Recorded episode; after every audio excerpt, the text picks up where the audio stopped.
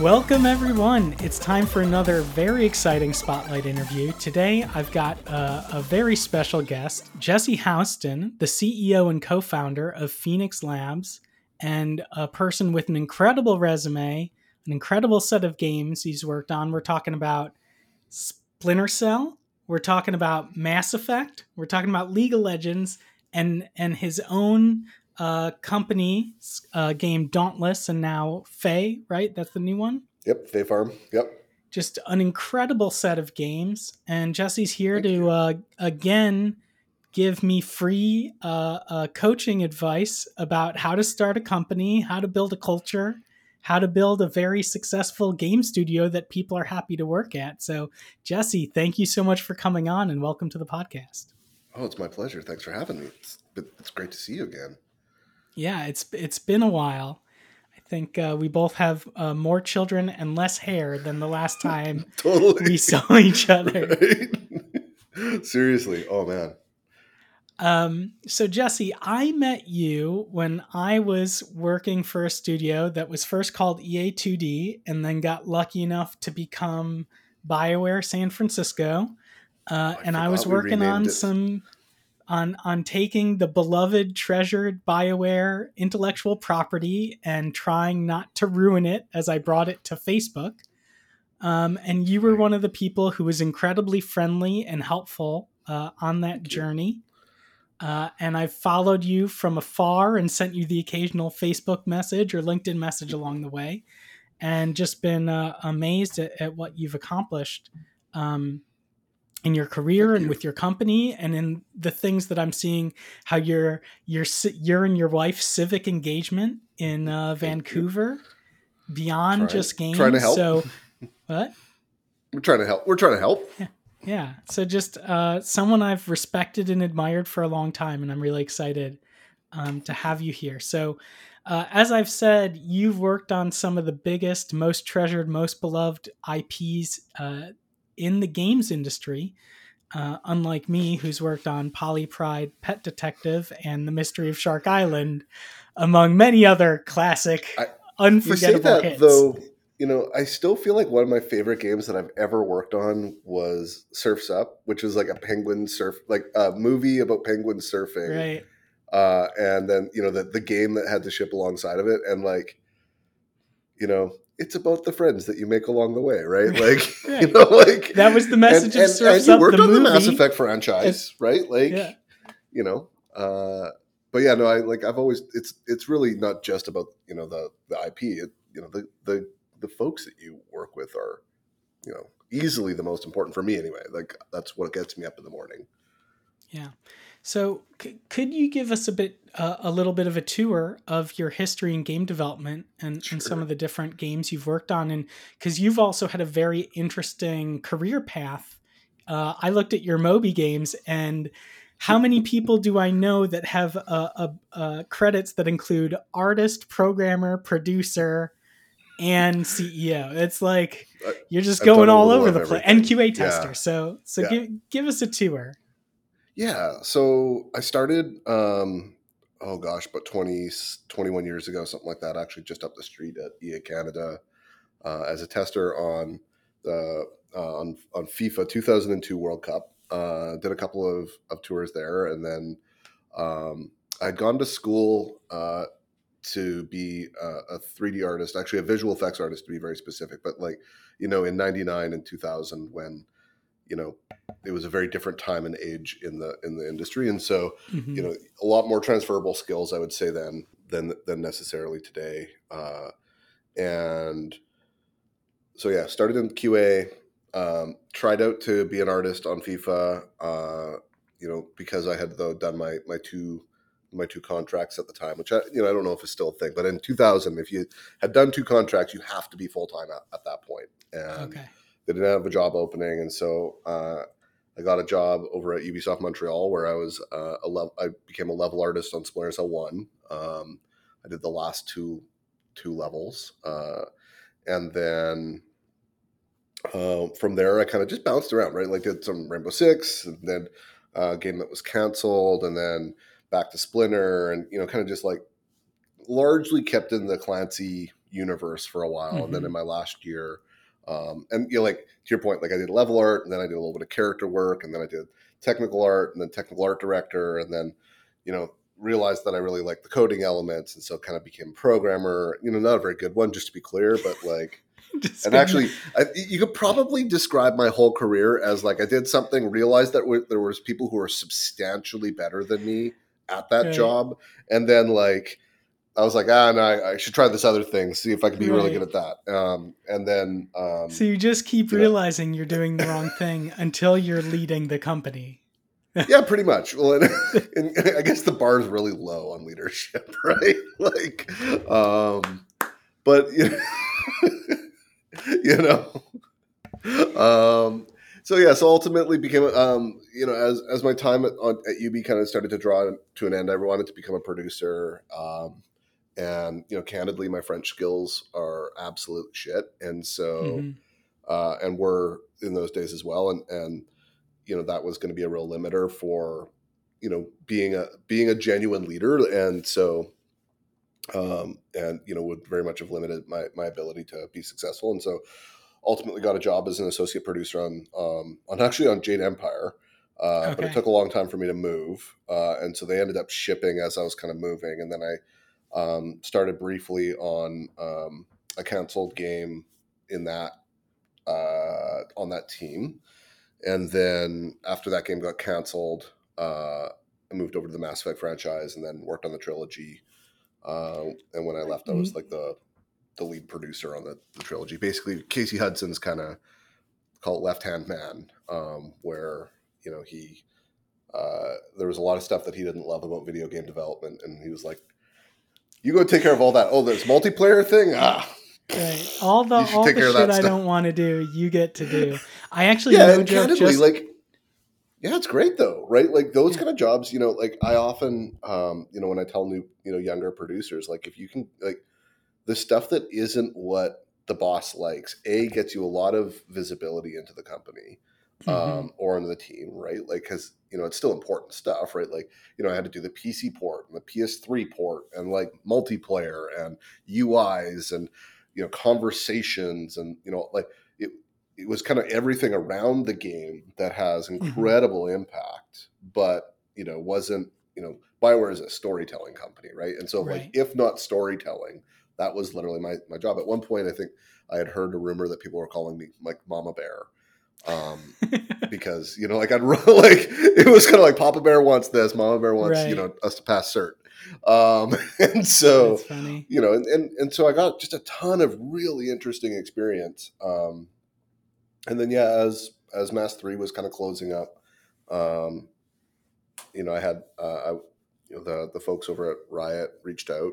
Um, actually, my co-founder Sean, uh, who was the head of HR at Riot at the time, uh, reached out. And you know, this if you you know you, you got to get back in time here. Like this is 2011.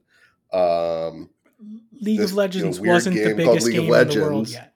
Right. No, right? Like you know, It, was, like this nobody had ever heard of free to it. play pariah. yeah, exactly. So you took a mod and then you sold remade it and sold it? Yeah, and I liked. You're like, giving I it away played a for lot free, of like- Dota. Yeah. right? Yeah. So I, pl- I basically played a lot of Dota, and so like I kind of understood what they were trying to do. And you know, it had just launched in North America. It was in Europe, but still being published by a separate entity.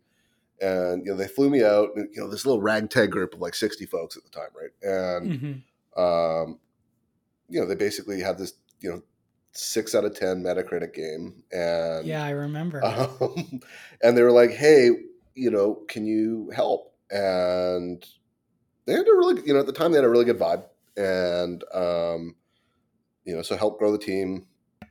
Uh, you know, we again, I think when I when I think when I finally actually arrived, let's call it, we were eighty folks maybe, um, and uh, you know, ended up leaving a couple of years later, right, kind of as league was peaking in uh, in 2014, um, and uh, you know, did a great thing. We were like 650 developers when I left. You know, it had taken over the world, That's was making crazy. you know infinite money, um, and you know, ultimately, like I wasn't, uh, you know, if I'm, I'm being honest, I wasn't a great culture fit for Riot, um, and uh, you know, they were really good to me though, and you know, actually like uh, took multiple calls from uh, you know, Brandon and Mark both took calls with me, like as I was starting up Phoenix, like asking questions, like, you know, how do I think about this? How do I think about that? And like they were very, very supportive on the way out. Um, and uh, so yeah, ultimately, kind of started Phoenix in 2014. You know, two dudes in a room with a you know a whiteboard and sticky notes and that kind of thing. And then um, so Sean, who was my co-founder, uh, left Riot at the same time to go back to venture capital. Uh, he was, he's a you know venture capitalist by trade, and you know he flies up to Vancouver, and we're going to be his first investment. And I just I just went full court press on him. I'm like, let's go, homie, help. Right. you know, like again, I'm an old school game dev. I got a half finished art degree, and you know, been a game developer. I don't know a thing about like how to raise money at this point, right. um, or how to run a business. And you know, here's this like guy with an econ degree who went to you know an Ivy League college and you know understands the financing of the world in the back office of a video game studio. I'm like, let us pair up. Uh, right. and so yeah, um, yeah, and so you know, fast forward, then, God, almost you know, coming up on nine years now, um, and you know, we've got 324 folks today, and you know, we got seven games in development, and we're owned by uh, you know our, our publisher uh, Garena, and you know we're winning awards for best place to work and phase you know, right in the heat of finishing up, and it's it's been great. Like it's uh it's been it's a wild wild ride. Let me tell you. I um no joke be- because of the uh, Steam Deck. Uh, I finished Mass Effect One, the the remaster, just oh, last oh, wow. night. Yeah.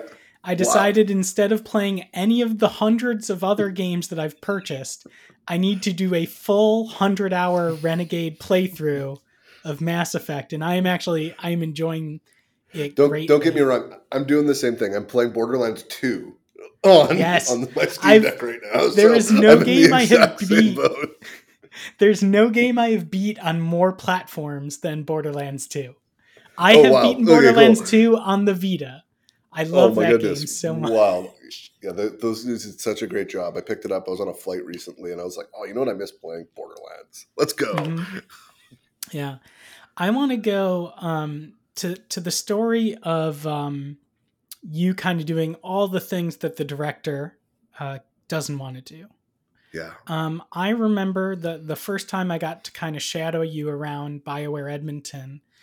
Um, we went into a room you took me to a room where the it was like the multiplayer testing room i don't know if you like yep. i don't know if you remember, remember. this at all but I you do. told me um, this great story of, because mass effect 2 was the beginning of free to play or dlc for ea yep. and, and for bioware and this was actually a very formative moment on like my journey because i've actually i've specialized in in-game monetization yeah. for like 15 years and um, I was hoping you could, if you remembered it, tell the story of how you guys prototyped the in-game transactions for Mass oh Effect God. 2 multiplayer.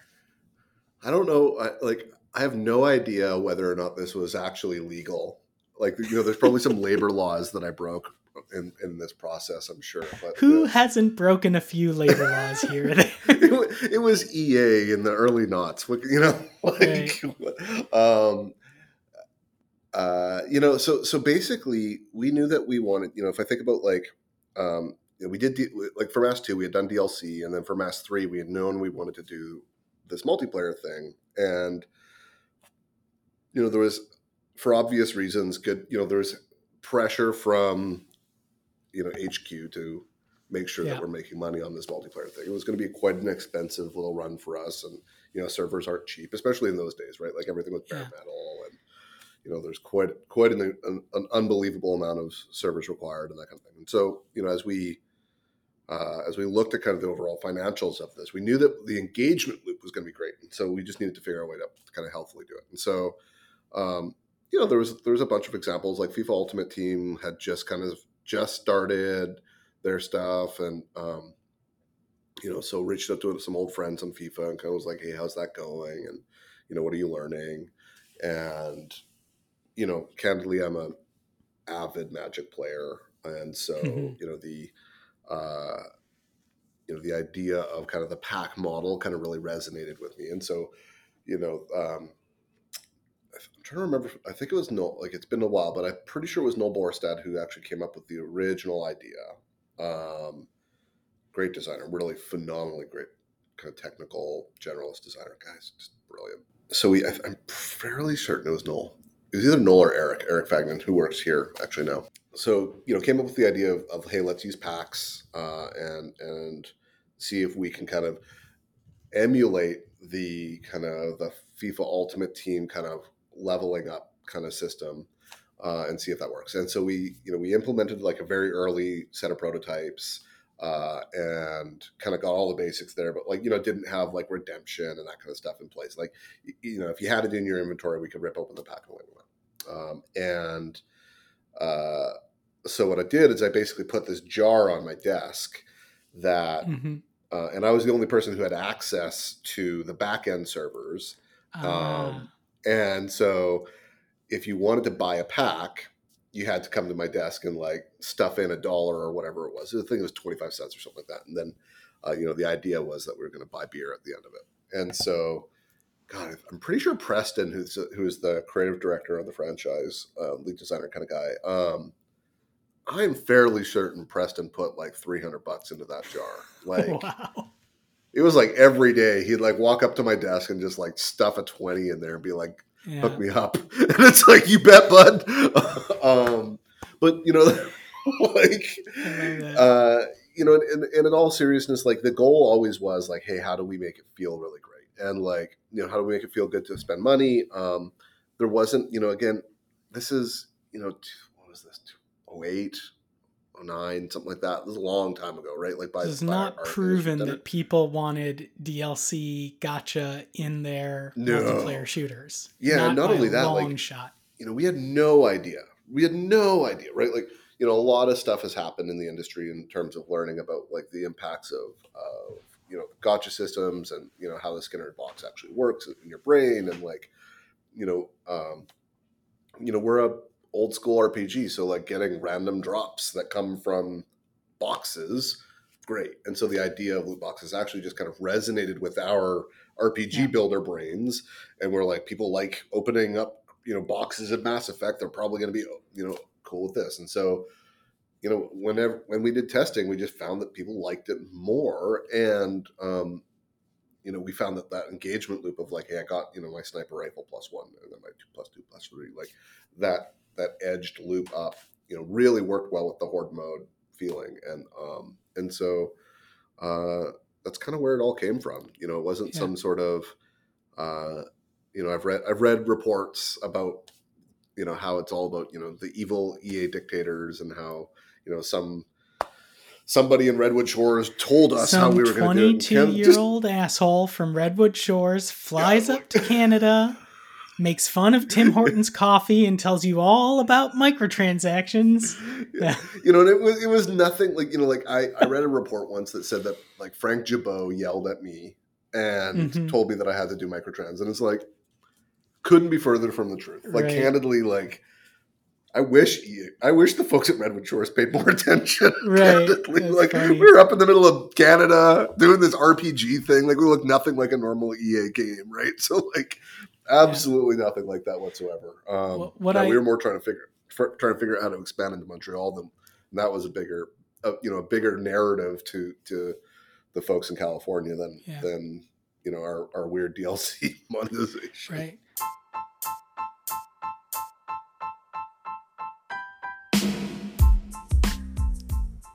This podcast is brought to you by Google for Games. It takes more than a collection of tools to help you bring your gaming vision to life.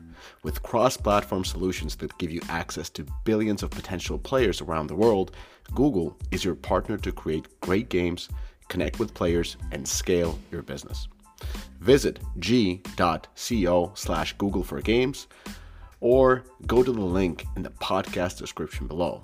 And if you ask me, Google for Games is the destination to learn more about game solutions and latest research and insights from Google's gaming teams to help you achieve your goals. If you're not driving or working out while listening to this podcast, I really suggest you fire up that browser and check out Google for Games. This episode is brought to you by Data AI Yes, they were called App Annie back in the day, but let's not talk about that. Let's talk about how Data AI is the first company to combine consumer and market data with the power of artificial intelligence. And Data AI does this to unlock unique consumer and market insight to accelerate competitive advantages across all digital channels worldwide. What we here at Deconstructor Fun really like is Data AI's Game IQ tool. It's this fantastic market and competitive intelligence tool for mobile gaming that allows publishers to really get to the feature level of a game without doing a full on deconstructing first. Using this tool, your team can quickly tie features to performance KPIs, which will help you make difficult roadmap decisions. It's also a great tool to identify hidden growth opportunities as you can analyze games on a scale. As you well know, there are hundreds of thousands of gaming apps in the App Store and thousands of new mobile games released each month.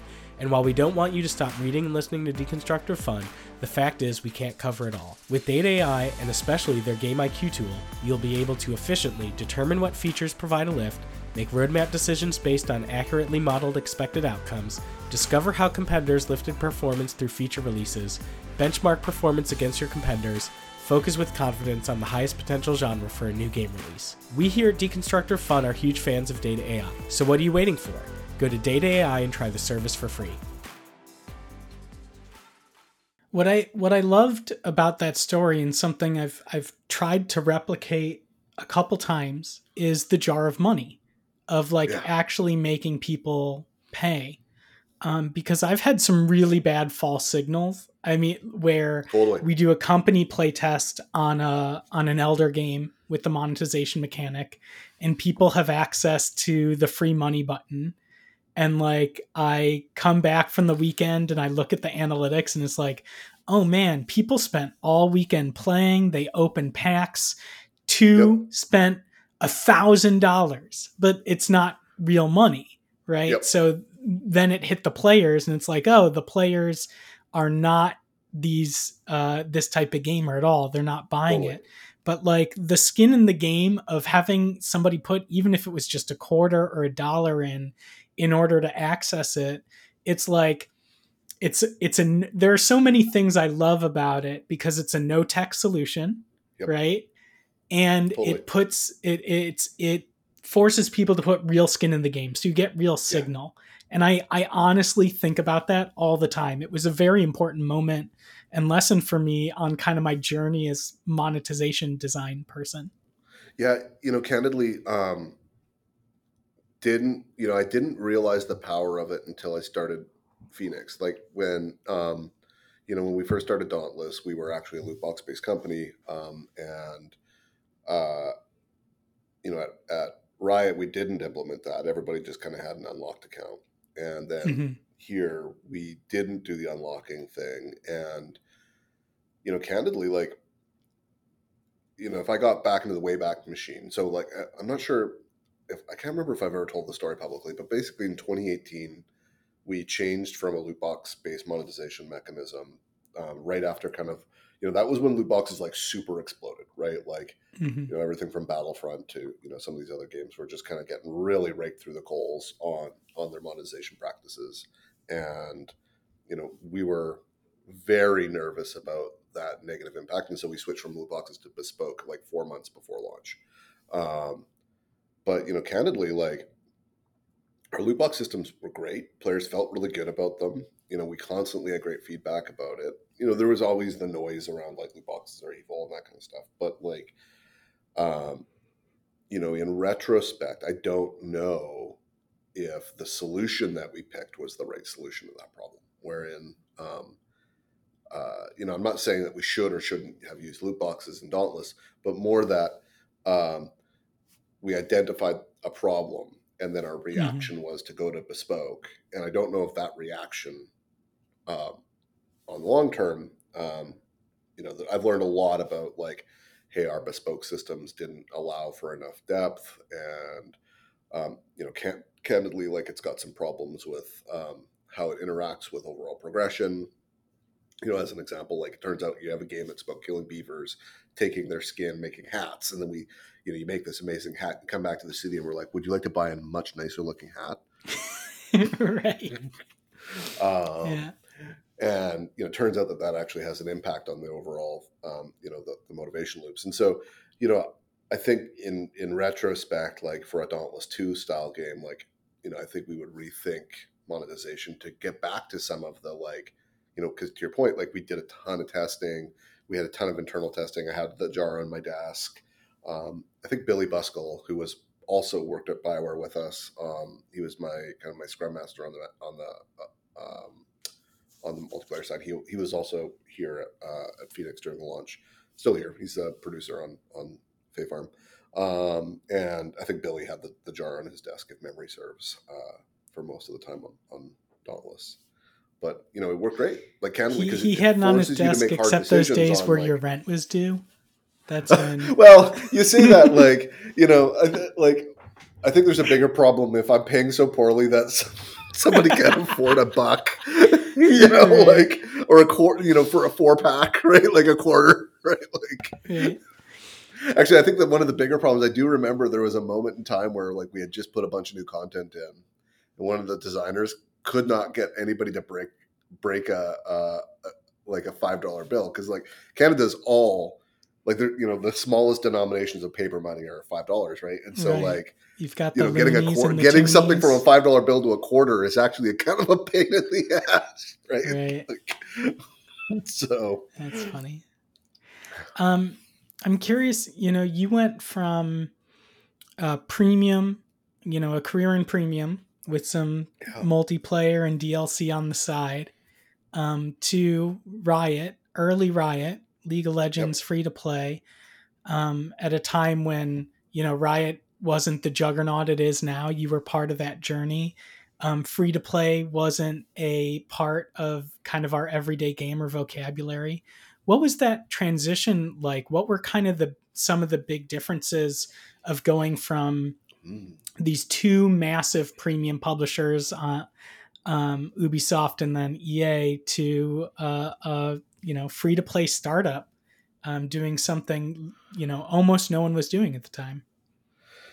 It's a great question. You know, I have spent most of my career, you know, where the things that we sell were directly at like within the value chain of the consumer. So, like, you know, to your point, you know, I worked on, you know, Splinter, and you know, you put a silver disc in a box and you sell it, and then there was some DLC, and I think Splinter's DLC might have been free. I can't remember. Was a, that was a long time ago. Um, and then you know my a lot of my career kind of pushed into the multiplayer side of things so like if you kind of look at like every game that i've been on since splinter cell you know splinter cell 3 i you know was a level artist and then a programmer on the on the uh the multiplayer side splinter cell 4 while i was the technical uh, art director on the the the main game i also like spent an, an inordinate amount of time on the multiplayer um, and then you know every everywhere I went, I kind of always like brought multiplayer with me, uh, Mhm. and so that was a lot of my focus. And the nice thing about multiplayer is that it kind of gives you access to different ways for players to value things and experiences, right? Like you know when you think about a single player game, like I I probably wouldn't make a single player game free to play. I don't know if you know. I've actually you know in all in all seriousness, Square's done some really interesting stuff. Like, um, you know, they've got the Octopath, they've got like the Octopath free to Mhm. play single player game, which has actually kind of got some really interesting mechanics, and I have spent a bunch of money in it. Um, but kind of, you know, you got to work pretty hard to make that fit, right? And I think you know, trying to get a big old single player RPG onto mobile means you have to, you, you really got to kind of bend a lot of, you know, you you got to do a lot of kind of mind shifting to get it into a free to play space because there's no money in premium on mobile, right? But there's a little money. But yeah. There's no. Yeah. For, if our, our audience knows, they're they're Yeah, right. majority free to play mobile developers. They they know. Yeah. Yeah, and, and um, but the cool thing that I've found that multiplayer gives is that you can start to have a more interesting conversation with your community around what they value and what they want to spend money on. And I also think that what's really interesting about the free to play model is that it aligns incentives, um, or at the very least, live service games align incentives with the players and the developers. Where hmm you know the single player game it's this huge investment up front and then you're kind of done. We you know we go through cert we send it off to manufacturing and then we go on vacation for six months and start something new. Um, whereas you know live service and free to play which you know are not technically the same thing but are often very intermingled um, as you know. Um, i find make it so that yes there's that big upfront but then you know then the conversation becomes hey am i continuously adding value? And am i making sure Yeah. that you're still having a good time? Are you like you know are Do you are and we your doing guild right have by the players to be Sorry? excited about? It's like, Yeah. do you and your guild have something to be excited about every day you show up? yeah well. and and you know i have found that in my you know in the last call it 10 years of of running you know free to play businesses you know the players the more that we are tightly aligned with what players love the more that they want to give us money um you know we we definitely you know did a lot of experimentation in my time at riot you know I, and i want to be really careful i haven't worked there in nine years so i'm you know i don't know what goes on behind behind the scenes there but um you know, in my time there, um, you know, stuff like Pulsefire Ezreal, where, you know, and, and Ragefire Udyr, which were like these incredibly premium skins. I think they're at $20, $25 for a skin, right? Like very, very high end.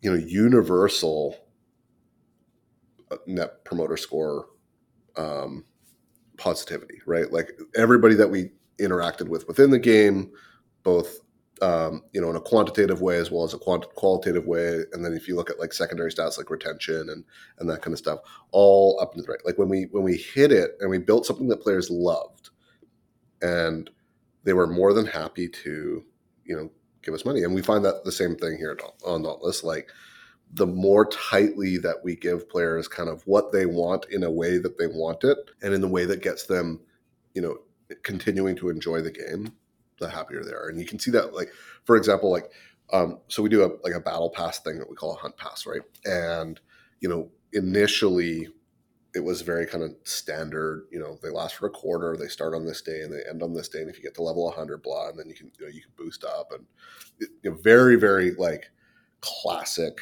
battle pass system. And then more recently, we've started like playing with it to find ways that like make it for make it so that like players can have more of what they want right like and we were finding that that that like time linearity of like okay it's only for 93 days come hell or high water or 91 days or whatever right um you know we found people on like day 70 they don't want to buy that right like they're going to run out of Mhm. time and then they're kind of forced to boost and then we're forced to discount boosting and like next thing you know we're in this kind of weird race to the bottom rather Mhm. than hey no we want to give you a thing that improves like if you're going to go off and hunt monsters how do you move more bars up to the right like people love moving bars up and to the right I, I mean i i do right like i you know i play a mess you know i, I play a mess of games where I've, as long as i see a bar i'm happy as Right. right. poop right and so like you know how do we if we can if we can get more of that great. And so you know we've been we've been really experimenting over the years of like changing the things that we thought were kind of fixed rules um and you know seeing what works and what doesn't and then you know shifting for and against and like um and really just kind of looking to candidly create a better relationship that enabled you know folks to have more fun while we're still making good money. Um, Yeah. and not being greedy never be greedy. Greedy Right. is bad. It's a great lesson uh, for anybody listening um, about how to, you know, kind of do free to play right. Um, and yeah, I've found that too. That you know, one of the most interesting kind of live service moments um, on Legendary was um, when our guilds, our top guilds, would start telling us like, um, "We were expecting today's event to be X, and we've been planning for that." And you changed this and this without telling us and we're very angry at you like yep the level of ownership and commitment um, that the players feel when they when they get really invested in your game Yeah. is actually so much higher than you as the developer on the operations side end up having Yeah. and so like learning how to be as close to the players as possible and learn what's important to them like i never you know there there are things where it's like oh we changed the way this works a little bit and people are like losing their minds because they've been Yeah. preparing for that moment um those sorts of And I- lessons have been super interesting um And I think to your Right. point, one of the things that I think every developer who wants to get into the kind of the live service and free to play space needs to res- reflect on themselves is how much they respect their audience and like mm-hmm.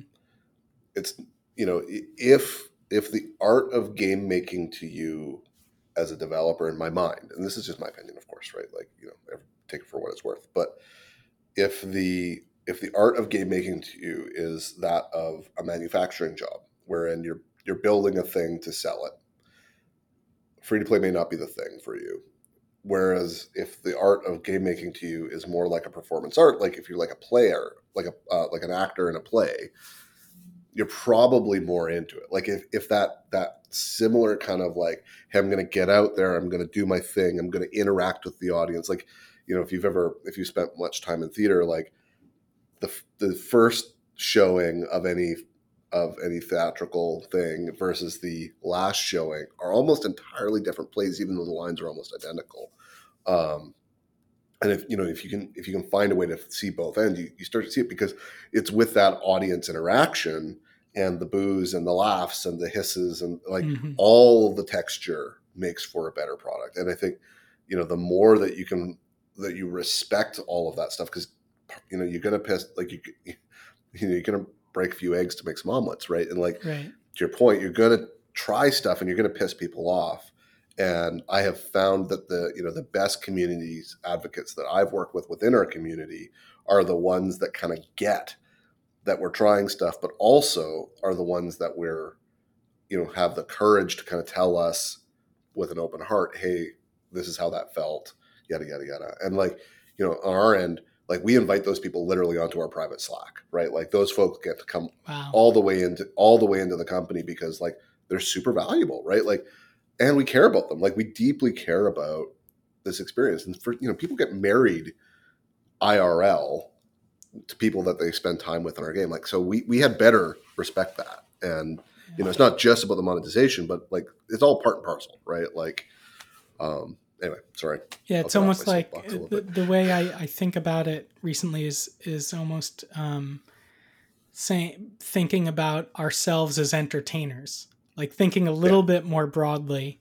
Um, yes. I love improv. I love comedy. I love stand up. I love improv, and in in those um, art forms, as in music and now in like live operated games, the audience is just like you're saying. They are a participant and so Absolutely. I think that's that's what live ops is about is about viewing um you know it's it's a humbling moment when you realize that something you've spent like 2 years thinking about almost every waking hour of the day and working on and loving that you don't even come close in in how much in how connected you feel to that as totally. the most devoted members of your audience.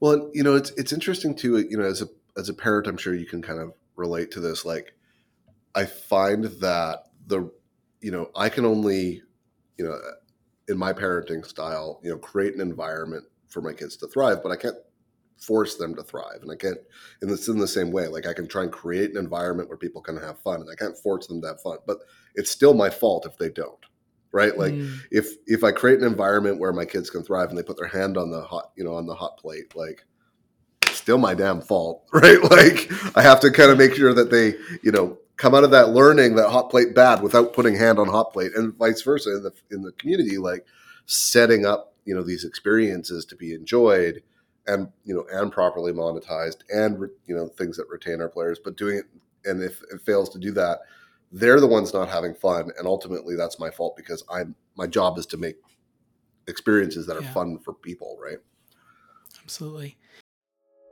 Want to know how your results stack up against other gaming apps? Well, now you can. AppsFlyer, the industry leader in measurement and mobile analytics, just released a new tool providing benchmarks on 21 key growth metrics for over 20 categories in 25 markets for both iOS and Android. And it's available now for free at appsflyer.com/benchmarks. Yes, you heard that correctly, completely free. In just one click, you can easily compare installs, retention, revenue, media cost, and much, much more. With these benchmarks, you'll be able to get intel on your competitors, set goals based on insights from the top 10% of mobile games, explore new markets and growth opportunities, inform soft launches, and understand market dynamics and trends so that you can adapt your UA strategy accordingly. Over the past seven years, AppsFlyer's industry data reports, trends, and insights have helped thousands of mobile app marketers to excel at their jobs and grow their apps. Trust them, they know their data. Head to appsflyer.com slash benchmarks now for more info.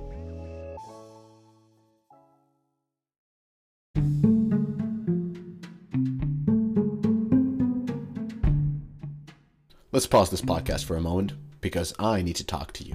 That's right, you. Are you ready? Good. So, you're an indie game developer and you need funding to help you launch and market your game. No problem, right? There should be one place where you can get funding and resources, but there really hasn't been one until now. Our friends at Xsolla have launched Xsolla Funding Club, which you should check out ASAP. Xsolla Funding Club is matchmaking service for developers, investment firms, and groups, as well as video game publishers. They have a simple process.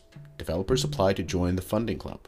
Once they're accepted, their applications are sent directly to interested investors looking to invest into video games games just like yours. It's a win win situation. Qualified developers get their game pitches placed in front of funding sources, while investors discover curated games that meet their criteria for the investment portfolio. Ready to get started? Just head over to xsolla.pro slash funding or find the link in the episode description and apply today. Xsolla Funding Club, putting the fun back in funding. So you said, you know, one of the things I wanted to talk about the most with you specifically was culture and building your company's culture and the importance of culture. And I wanted to go back to something you said earlier. You were at Riot when it went from, you know, 10x the people from 60 yeah. to 650 or whatever it was. And from this weird experiment with the bad Metacritic score that nobody understood to you know the biggest game and the most important yeah. game company in the world. Um, but that ultimately that um, part of why you left was cultural fit that it didn't feel like the right place for you. So what were some of the biggest what were some of the lessons you learned being a part of that riot growth period that you took with you into the founding of phoenix? Oh that's a great question. So um, uh, you know, I think the the you know one of the one of the best parts about Riot is that that is that is very much where I learned that the only thing that matters is that player experience, right? Like that, you know, very uh, at least in my time at Riot, one of the th- you know you, we always talk about player first mentality and, and and that kind of stuff, and um, you know, compared to say my time at EA or my time at Ubisoft, where like my boss really was the most important thing in my life, that shift of mindset to, hey, the players are, are the, the most important thing. And don't get me wrong, your boss and your coworkers are super important, but like, hey, if you make your boss happy, but you don't make your players happy, you haven't won. And, mm-hmm. you know, I would offer that like in my time, I think the, the two ends of those spectrums were very real for me where there was like a you know i can think about my time at ea where you know you better hit your date you better do it on a budget and you better hit your metacritic or you know you're in trouble. And vice versa you know if one bug gets into live that you know you weren't expecting you're going to get into trouble right? And so there's the there it was this very you know polar experience. And so, you know, in coming to Phoenix and starting Phoenix, I tried to try and find some amount of balance. Like video game down bad, but mm-hmm. also, you know, hey, we've got this team and we've got our own set of goals and we've got a business and like, you know, making players happy, but if the lights turn off, no no bueno, right? Like, you know, we, and if everybody, you know, burns out and quits on the process, no bueno, right? And so there's, you know, there's this kind of larger set of problems. And so when we, you know, as we kind of got started, we wanted to, you know, make sure that we had, you know, this set of values that were really aligned both with creating great games, but also with kind of creating a great place and a forever company. And so, you know, we got people are the ends, not the means, and that one's probably the you know if they're all equal, this one's like first among among equals, and then Mm-hmm. do what matters, transparency and candor, and then winning together. And the idea is that the kind of the, the ecosystem of values there will help get the right decisions made to enable us to kind of create these timeless experiences that are you know for gen, you know you know, played for generations and and done in a way that is very respectful to um, both the team and the players and you know and the, and the books right? Um, you know we are a publicly traded company so you know we have to balance the shareholders and the team and and, and the players appropriately. Uh, and you know so the goal is always trying to kind of do that through our values. And then you know talking a little bit to the culture and I, I, joked about it earlier about it being like the thing that happens when i'm not looking. I, I mean that in, in actuality right? Like you know i don't know what justin does most of the time right um, Mhm. or what you know sean Justin, for the for the audience, is the PR, the the head of comms Oh, yeah, who's sorry. silently Yeah. here, just just observing, just making Just sure ob- Jesse just making sure that I don't break line. things. It, it should be it should be noted that the community has named me the leaky lobster, um, and um, uh, because I I under no circumstances can hold secrets. I am terrible Right. at doing, and for Right. years this has been a problem. I've like So there there are seven games in development at your company, and you only know what three of them are. The other four have not been yeah, revealed. to you basically yet. they don't tell me about Need- any of them. To know, I'm afraid. Need to know and all that. Yeah, exactly. Right.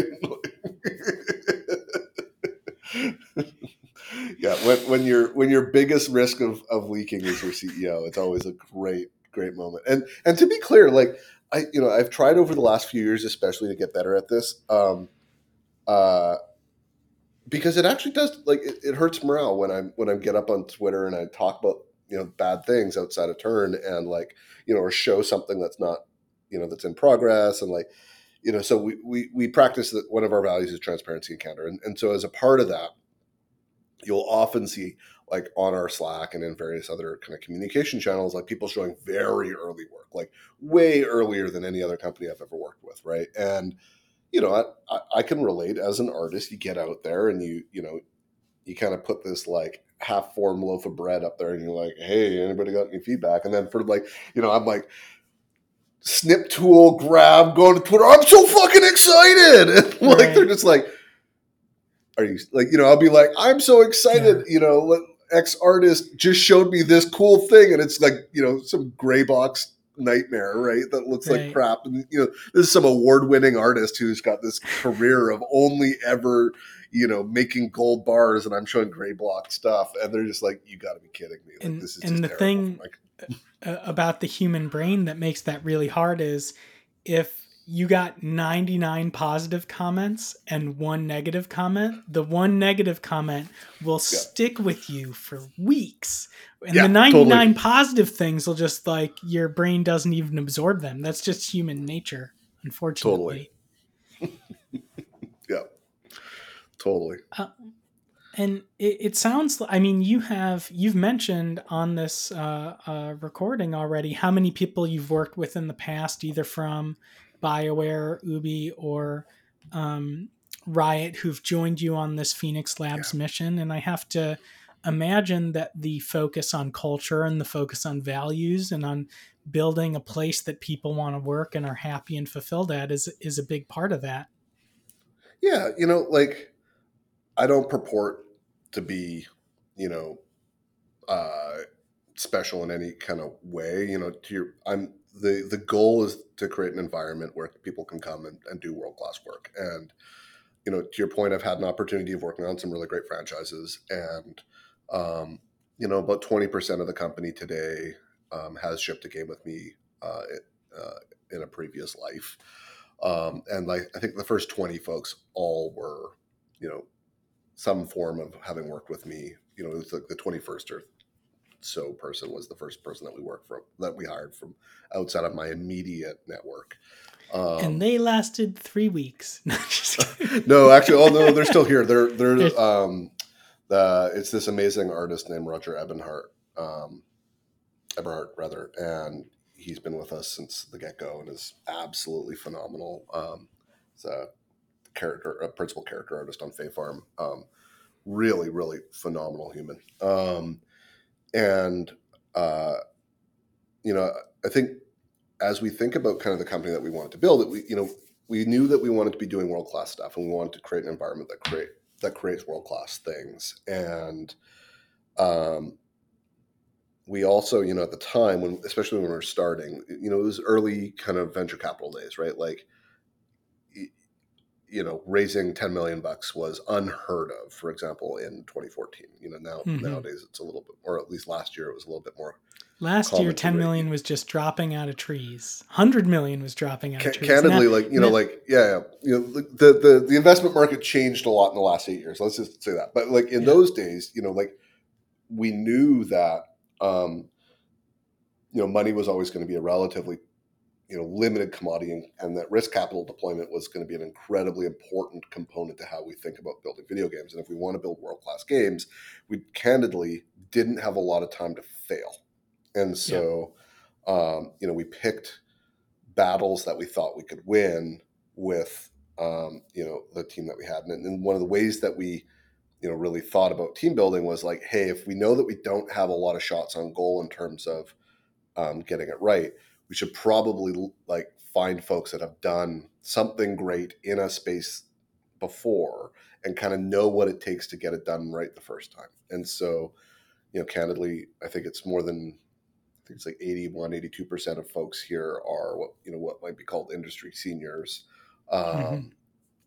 You know, like call it uh, uh, like the, the average tenure in the industry here is, um, is I think nine years or something like that. Um, uh, and so, you know, we take a relatively senior group of folks and then kind of structure the organization in a way that gives them a lot of autonomy and the ability to do great work, um, knowing that they're kind of you know, going to be able to flourish in that environment. And, you know, taking a very explicit um, set of like a, like a very explicit way in in designing and organizing. Like like building a company is just like building a game, right? Like the better that you do with design, candidly, the better the experience is going to be. And we you know we take a very very very careful view on how we build teams, how we recruit, make, making sure that we're you know being very thoughtful in our in our mechanisms and not just following um, you know whatever the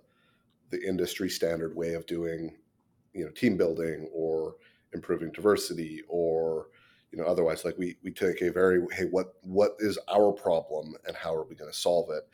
Because candidly our industry doesn't create forever companies by default right? Like no. um and you know i think about like you know finding companies that are 9 10 11 12 15 years old are actually unfortunately rare.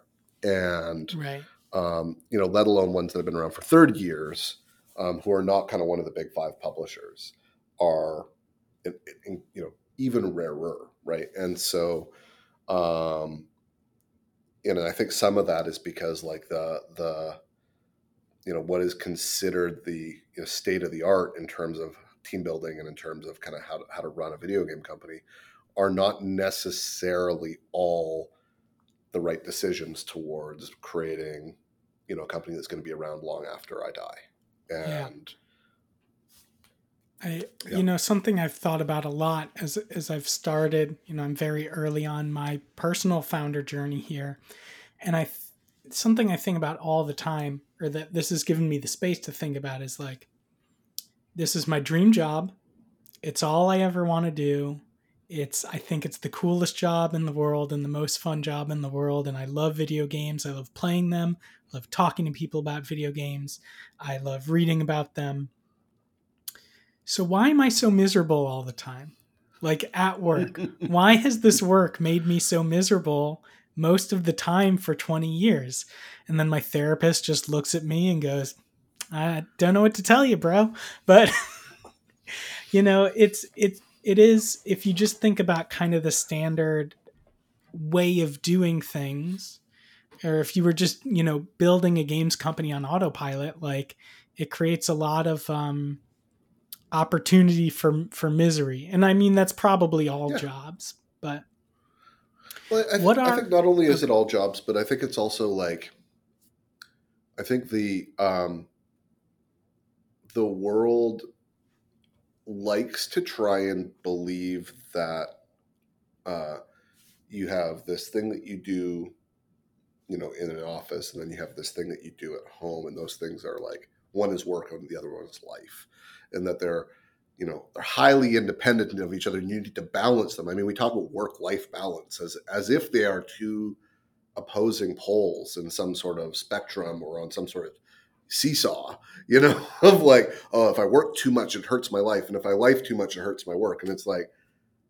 i don't know about you like look you know i'm, I'm a video game executive or whatever you want to call me right? Like so obviously i work you know probably a few too many hours and it you know it seeps all over the place but like I don't think that it is as as bifurcated, and especially in 2022, when you know many many people are working from the same place that they sleep, and you know they go to their kitchen, they get a cup of coffee, and they you know potentially even sit down in their kitchen and and, and then you know work for eight hours, um, and their dog you know wants to lick them, and their kids are in the room with them, right? Like that that that separation is just not as real, and it never was real right? Like, you know, we like to pretend like it is and that we can put these things in little boxes. But like if you don't as a as a business builder, I've always tried anyways to recognize that everybody's on a journey at some point in their life.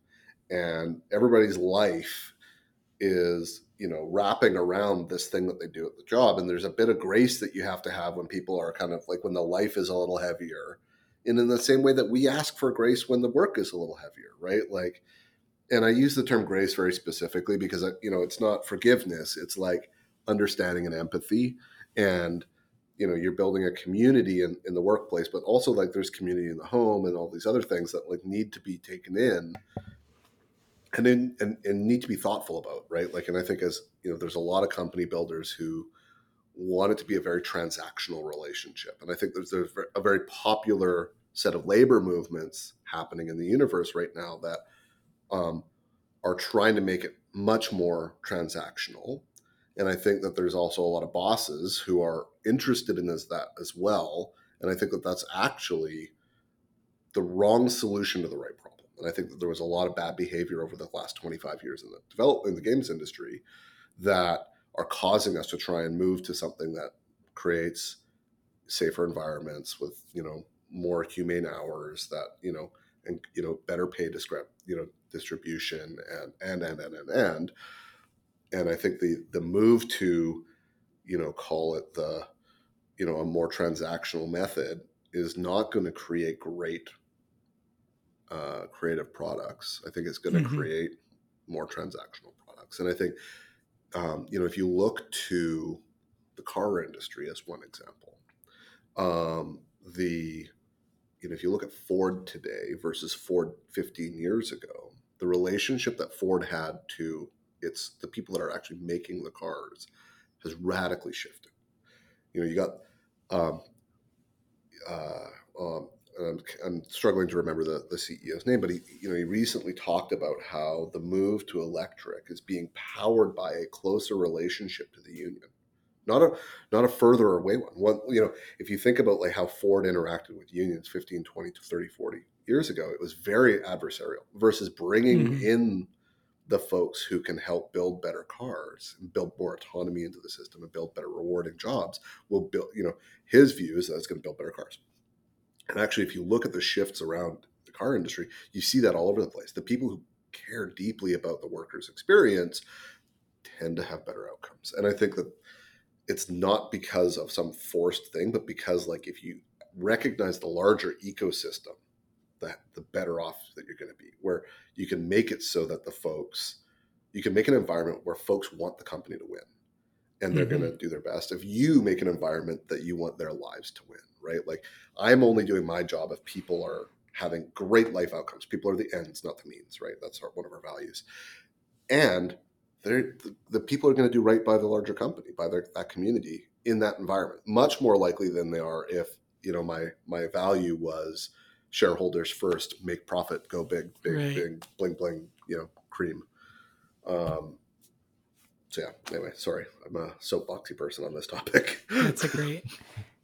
So on on the top on the idea of intentionally designing your company, Yeah. um, what are some of the choices that you and the other leaders have have made with Phoenix Labs?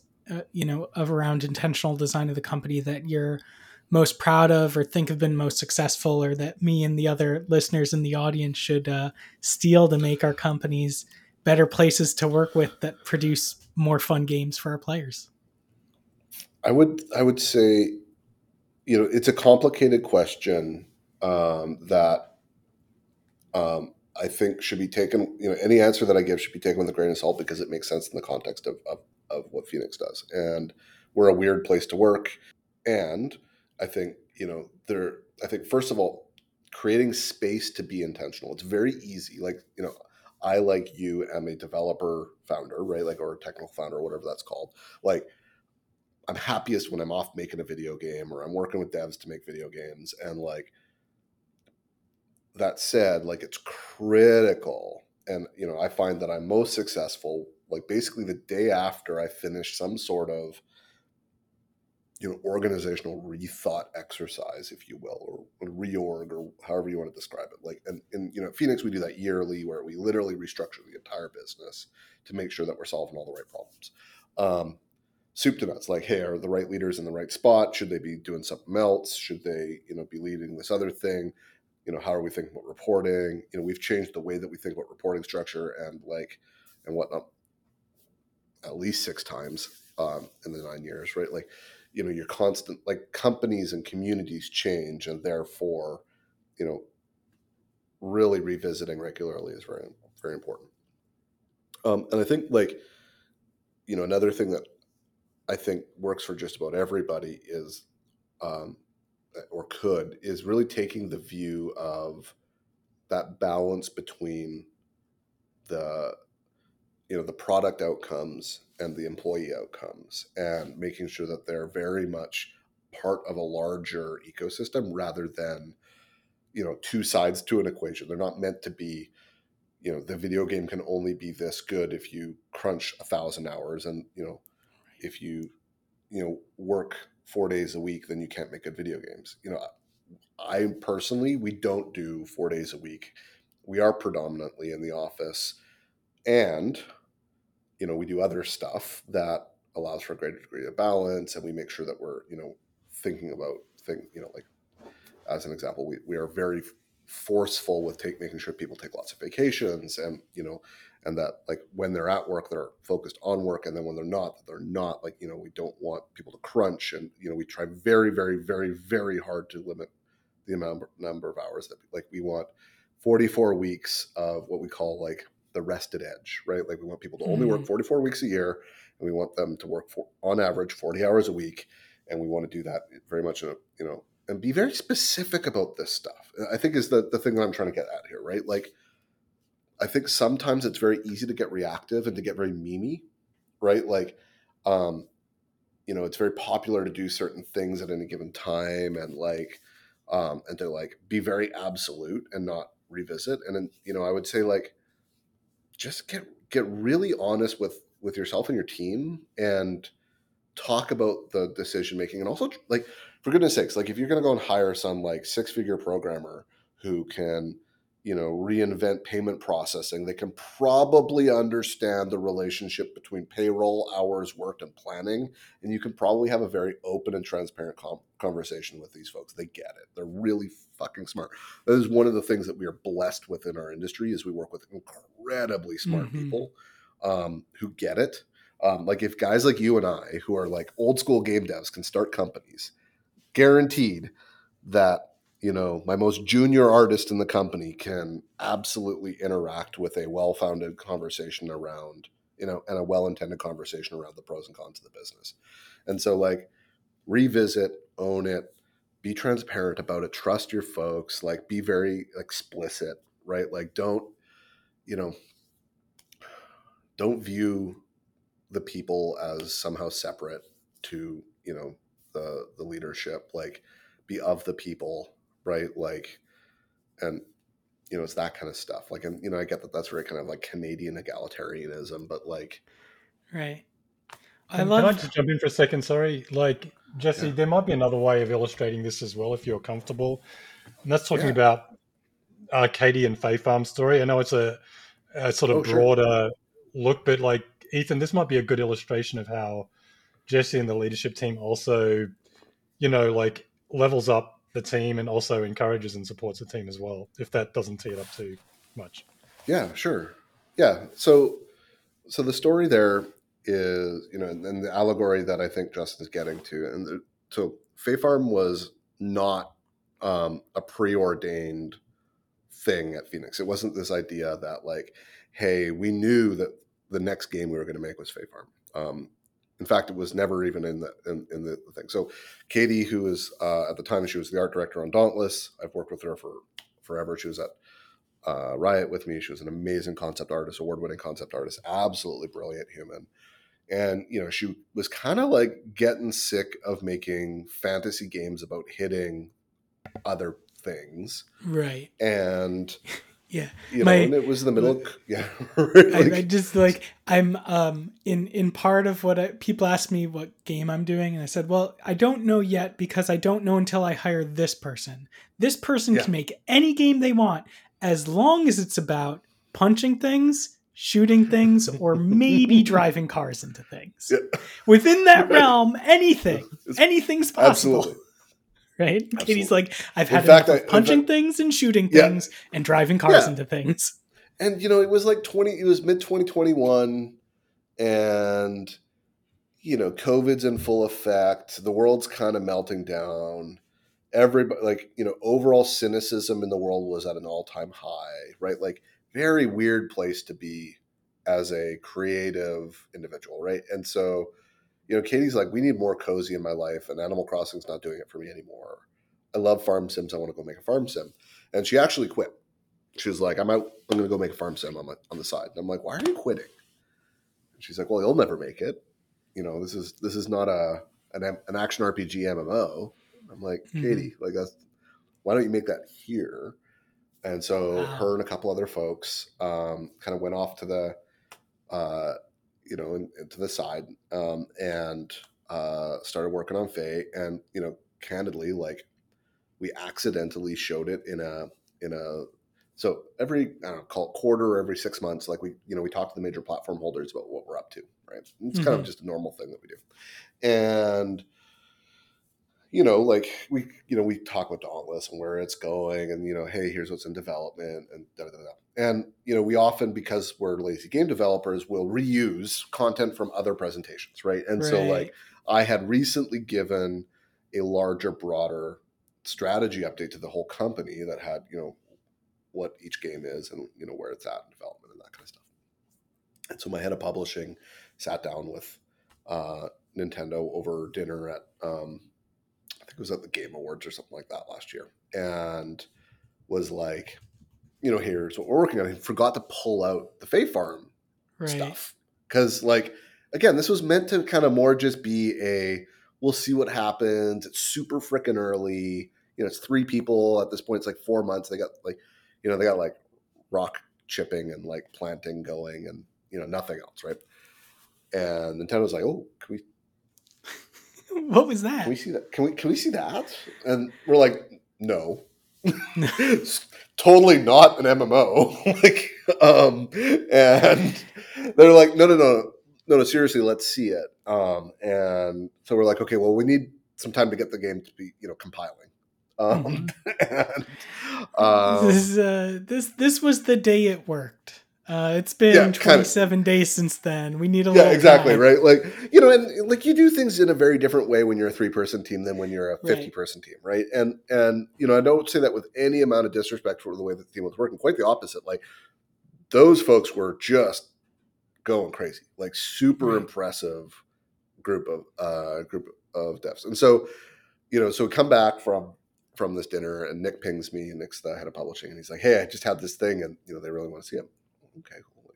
Let's go and talk to Katie and see what we can do. And Katie's like, well, I need programmer. She doesn't have a programmer on the team at this point, right? Like, Right.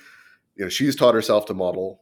She's got a, a phenomenally great level artist named Jen Morgan, and then um, Ian Holoka, who's maybe one of the best technical artists I've ever worked or technical designers I've ever worked with. We're the only three people on the team, and so like Ian's like I don't I can't make. And so they're just right? building like, like you know of, like Unreal blueprints or something, right? yeah exactly right and so the whole you know and, and ian's very a very good coder for sure so like you know there's some c++ plus going on some blueprint and like but you know like, we're a ways away from thinking about this game in a more um or I'll call it a less conceptual sense and a more actual sense and so so they're like hey, okay well we'll need some programmers so we go and get uh, adrian chung who is the technical director on dauntless to come in and I think a couple others. And we anyway cobbled together a small group of folks to kind of um, get a build together. And then in February we show this demo to to the Nintendo folks, and they're like, you know, OMG, what the fuck barbecue? This is amazing.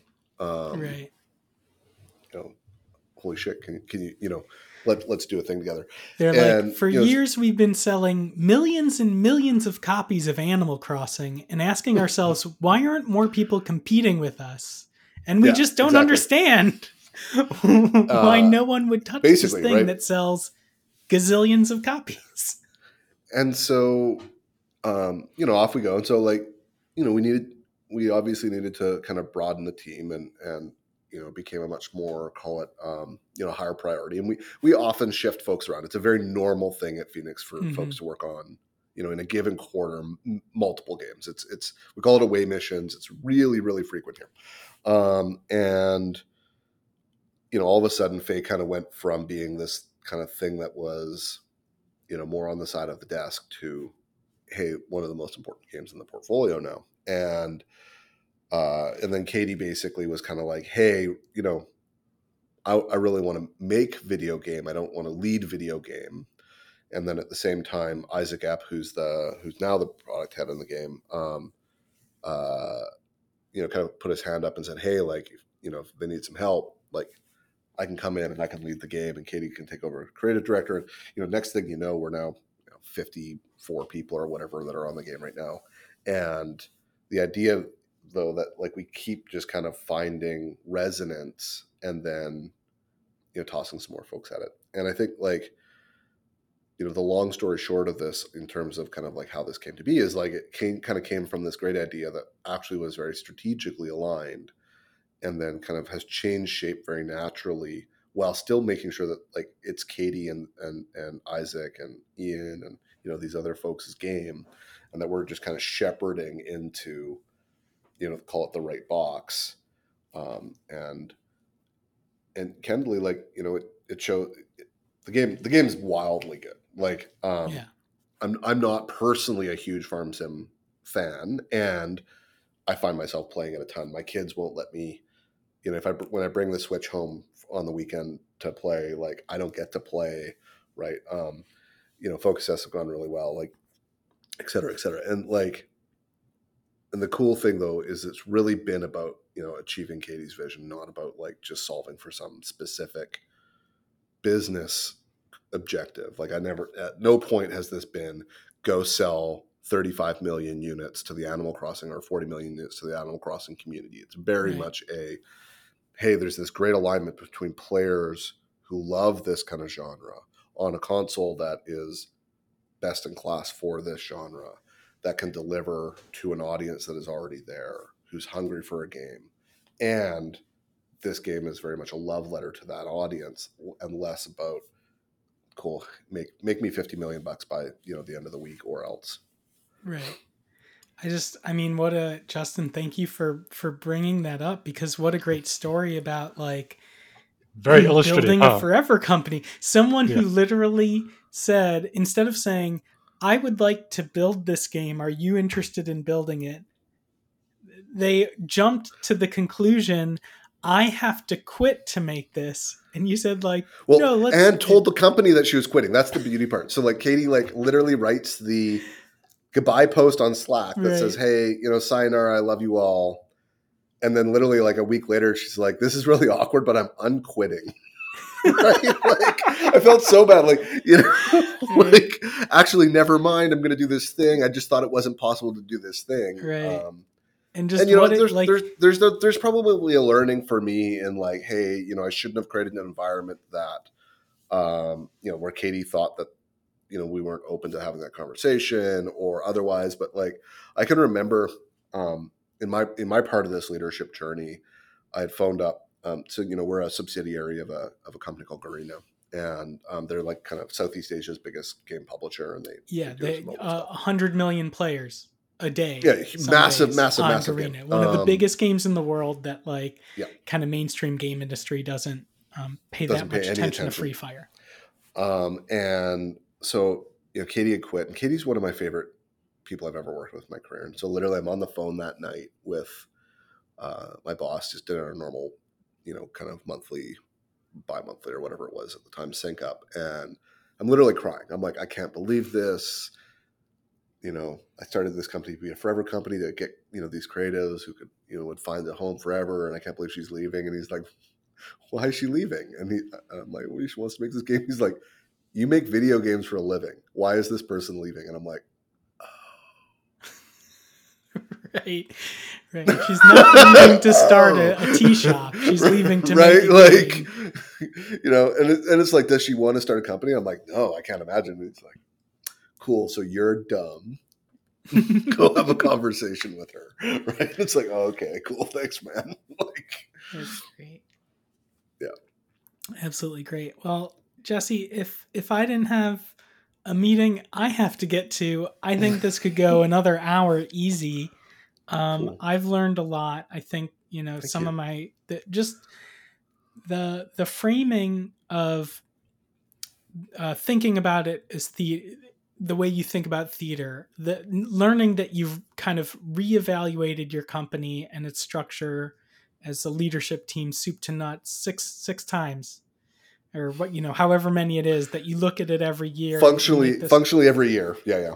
functionally like there there are so many great lessons here um, about intentionally building a company about culture and, and building a forever company and you know if someone's in the audience um, and feels really inspired um, you know you're you guys are a big studio as you said you have seven different games any kind of um, hot hot jobs or hot postings you want to highlight or you know specific needs um, or just how can you know how I mean, should people I mean, we're out we're a interested? rapidly growing, yeah, we're a rapidly growing game company. So like, you name it, we'll we we want it. Um, uh, and you know, one of the other things that I would add too is like if you know if there's people that have questions on this stuff, I'm always, you know, rising tide raises all boats, and like my greatest goal in life is to not just make Phoenix great, but like, you know, we have this amazing industry, and like if people have questions, like just reach out. Like I'm on Twitter, I'm around, like.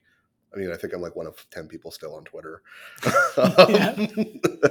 like, um, you know, I'm not hard to I'm not hard to get a hold of, and um, you know, happy to. I'm always happy to to lend an ear to to folks who are you know trying to figure out their journey and. Um, yeah.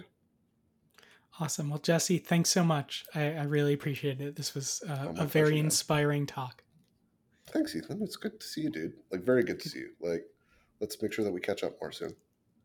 absolutely absolutely Cool. Thanks. You did it. You made it to the end of the episode. As a fan of the show, it would help us out if you subscribe and leave us a review on the podcast service of your choice. More importantly, are you a member of the Deconstructor of Fun Slack group? If you have five years or more of games industry experience, go to deconstructoroffun.com slash slack and apply to join. Join the games industry's best professional community filled with peers always willing to lend a hand. Or subscribe to our newsletter to get all the latest insights from the Deconstructor of Fun content creators. Thanks for listening.